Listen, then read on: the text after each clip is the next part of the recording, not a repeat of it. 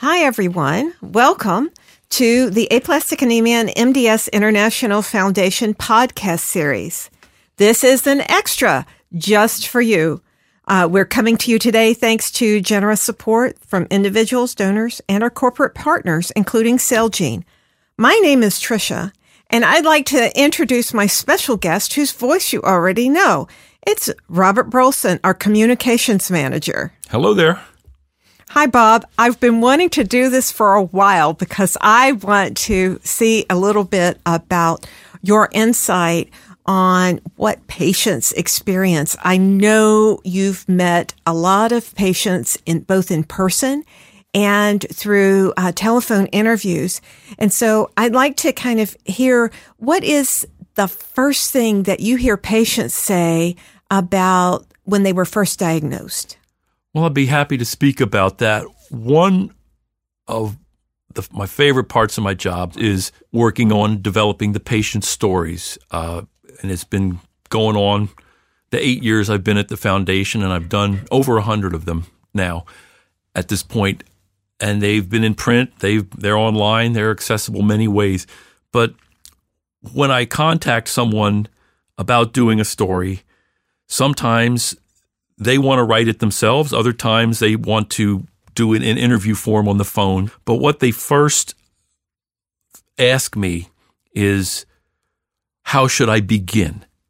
And I'm usually, my answer is just, it's up to you. Some people want to speak about it in a chronological way, just from not feeling well to the treatment and where they are now. Others at first want to start with their advice up right up front. So it happens different ways, but we generally find the, the uh, scenario that works best for the particular patient. So is there, um, we all know that these bone marrow failure diseases disrupt your life completely, um, especially when you're at that first stage of diagnosis or trying to get a diagnosis, and then that initial treatment phase. Can you can you talk a little bit about um, the ways that people's lives are disrupted by bone marrow failure diseases? Well, yes. Uh, as with younger people, uh, oftentimes it di- it disrupts school, and some much younger patients have unfortunately missed a whole grade of school. Some have had to uh, interrupt their studies at college, but they're all focused on getting through it and getting back to school. With others, I've heard less about it truly interrupting a, a career or a job. And so when they when they have to go for treatment, do you think that um, their medical staff prepare them well enough for the rigors of treatment? Do you think they understand what they're getting into when they first go into a hospital for their treatment? Oh, many have, have clearly t- stated that, oh, I didn't think this was much. I thought I'd just be treated with a few shots and everything would be much better. And then they soon found out it was much more serious and involved than that. Um, others pretty much right away got online and learned what they could and, and sometimes found us that way. But uh, there have been different degrees to which they've been prepared for what they're about to experience. Would you would you compare that experience to as something similar to what a cancer patient goes through in treatment and recovery, or would you consider it really very different from what a cancer patient goes through? Well, of course, there's all different kinds of cancer, and everyone is, you know, just terrified when they hear about a cancer diagnosis. Sometimes they've never heard of these diseases, and their uh, reaction is, oh, I'm glad it's not cancer. I'm glad it's not leukemia. Uh, but then they, again, find out that it's still a serious disease, and it's not just going to get a few shots and get over it. Yeah, I've read several of your cases where the person who is who's writing will say, or, or being interviewed will say, my doctor told me, good news, it's not t- cancers. Bad news, it's blah, blah, blah, mm-hmm. a, a disease I've never heard of before. And sometimes they still can't pronounce it, and which I don't blame them, because those are those some of those names are a mouthful.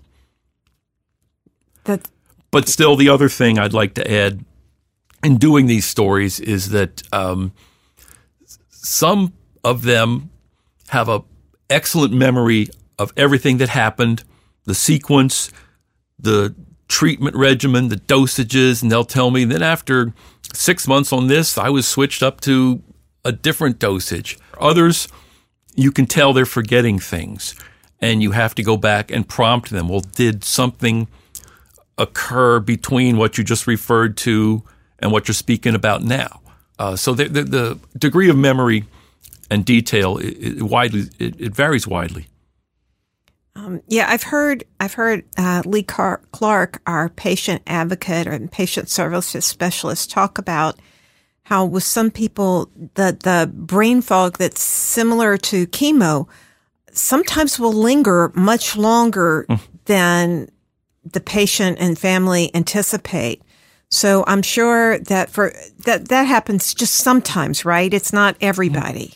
Correct. And no one has specifically referred to that or called that out in their story of having trouble adjusting or, you know, brain fog uh, during treatment or lingering after. It's it's probably something that they're dealing with, but they don't think to talk to mention it.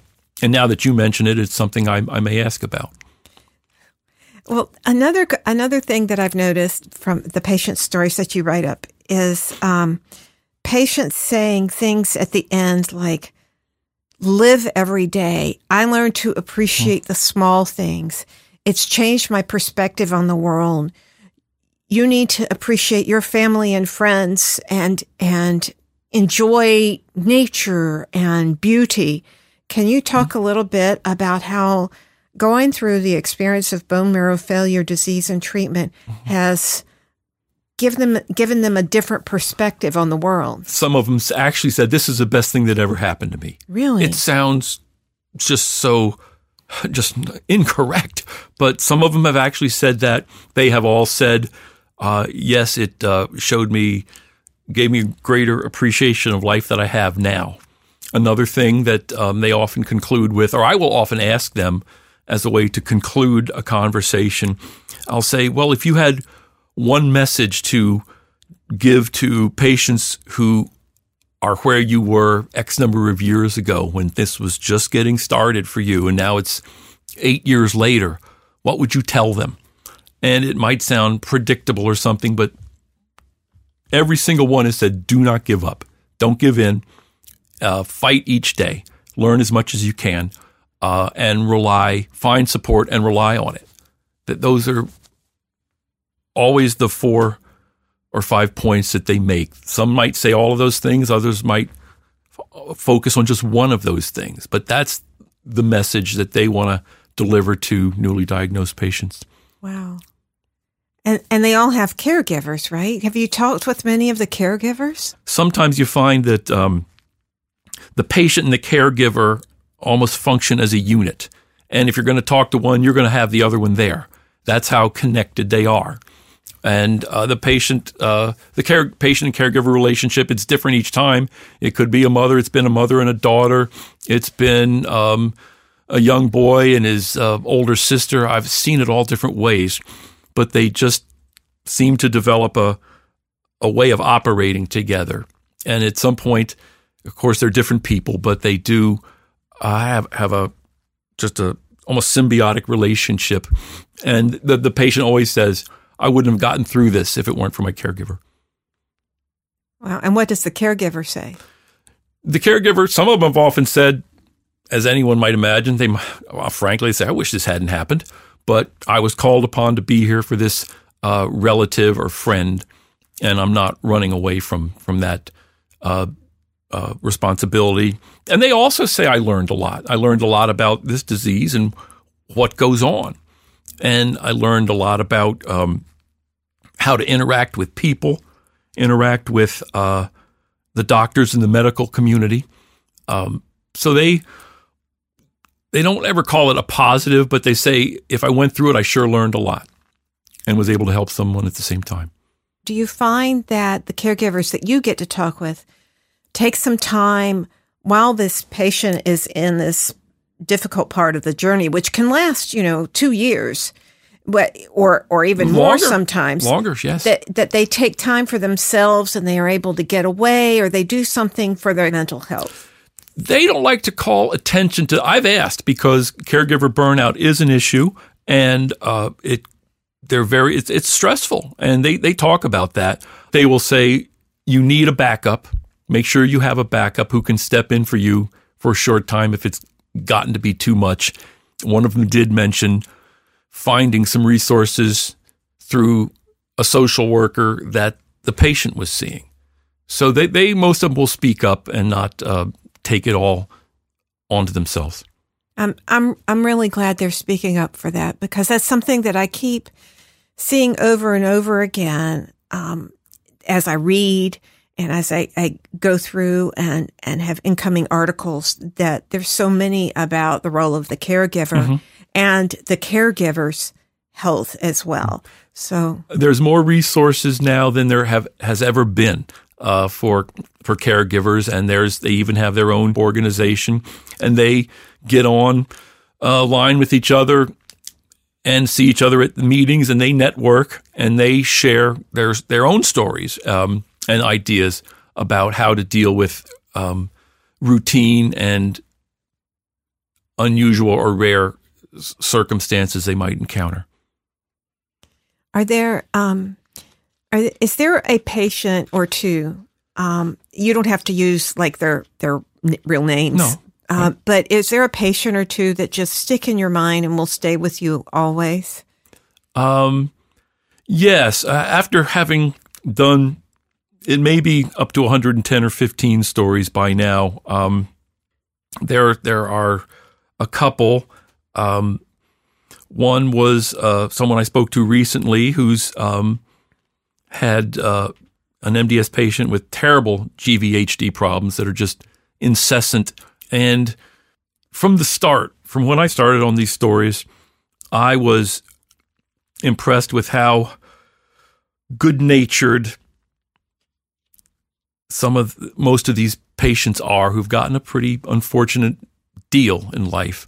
Um, as far as specific stories, there are um, there's so many it's hard to predict. But one that I mentioned the G V H D patient, but um, another one I mentioned um, or have thought of is a aplastic anemia patient who also had P N H, and she gave a lot of thought to the emotional and coping side of it. Some people think only of the medical side, my treatment. Right. Others, right. others of them think, what's the best way to cope with this, uh, the stress, and in that kind of way? And then what she has done is she's gone on and packaged it and, and blogged about it and these things.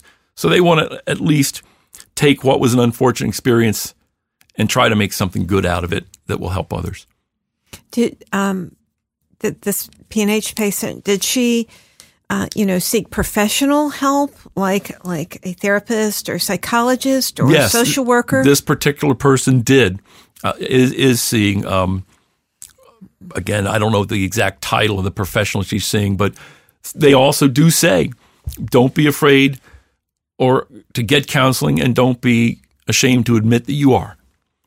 Uh, that's another theme that's come through. And and I would suspect that works for caregivers, too. The caregivers have a lot of emotion tied up in this, not just about the the stress of having a very sick loved one, but also, you know, as the appointments pile up and the responsibilities pile up, I imagine that sometimes they might feel resentful or just exhausted. Well, some of them have mentioned problems, and if it's someone they've been married to for forty years and know that well, of course, they're devastated by what's happened, but they've had problems uh, taking care of the patient and managing daily household life. And that's when they have uh, called in for help when needed. You know, one of them said, well, I was so involved and am so involved in taking care of my wife that I'm getting help around the house just taking care of day-to-day things. And that's in no way an admission that you aren't doing it right or have uh, haven't measured up somehow. Um, that's that's good to know, and I think I think that's um, important for caregivers and patients to hear that both of them can hear that it's okay to reach out for help because, I mean, we're only human, right? And this is yeah. this is a huge it's a, it's a huge thing to deal with. It takes a lot of energy, both from the patient and the caregiver. Mm-hmm. And I, I'm glad to hear that people are reaching out for help when they need it. Well, the, back to the stories that I do, the, the, the caregiving side comes into it sometimes, not a lot, but mainly what we do is get a chronological progression of what happened, and then I look for little things that suggest that they're, they've forgotten something, and then we we end it with the how did you cope and how did you deal with it and who helped you, and the final question invariably is, what would you like to uh, pass on to patients who were where you were a number of years ago? So that's the progression, and I always uh, enjoy doing these, and I encourage anyone who wants to share their story um, to please get in touch. Okay, so that's that's great. They can find you um, just by, it'll be forwarded from our regular um info or our regular help at mm-hmm. A E M D S dot org. Many of them come through that way, and many come through you, Tricia, yourself. Through through social media. And then some, the thing I'm going to turn on to you, your final question. Okay. So what would you say to patients as um, the thing from, synthesize what everybody mm-hmm. has told you, that yeah. final question that mm-hmm. you asked them, ask it. Now I'm asking that of you. What's the last thing or the most important thing that you think patients or patients and caregivers or patients and or caregivers should know? Okay. And of course, I'm speaking, I'm not a doctor or a medical professional, um, so it doesn't come from that standpoint. But um, what I've learned in my eight years here is there are now more ways than ever to learn about these diseases. It is important to know where to go for good, accurate, vetted information, because, of course, there's a lot of deceiving, deceptive, and outright fraudulent information out there online, especially. And you need to know when you're looking at something and if the claims are just too good to be true or they're trying to sell you something. But with uh, government websites like, uh, you know, N I H, uh, C D C, uh, and there's a number of um You know, websites that the N I H has, like Medline and these kinds of things um, uh, that y- you can refer to to get good for information. So that would be my advice. Learn everything you can, and, and it all will go from there. And, and not just there, but also our own at A E M D S dot org. Absolutely. Of course. Mm-hmm. Absolutely. Because ours are vetted and checked by medical professionals as well. The, some of the best in the field. Great. Thank you so much, Bob, for sharing with us your experience. My pleasure. It's been great to speak with you. And uh, we'll see you all next time.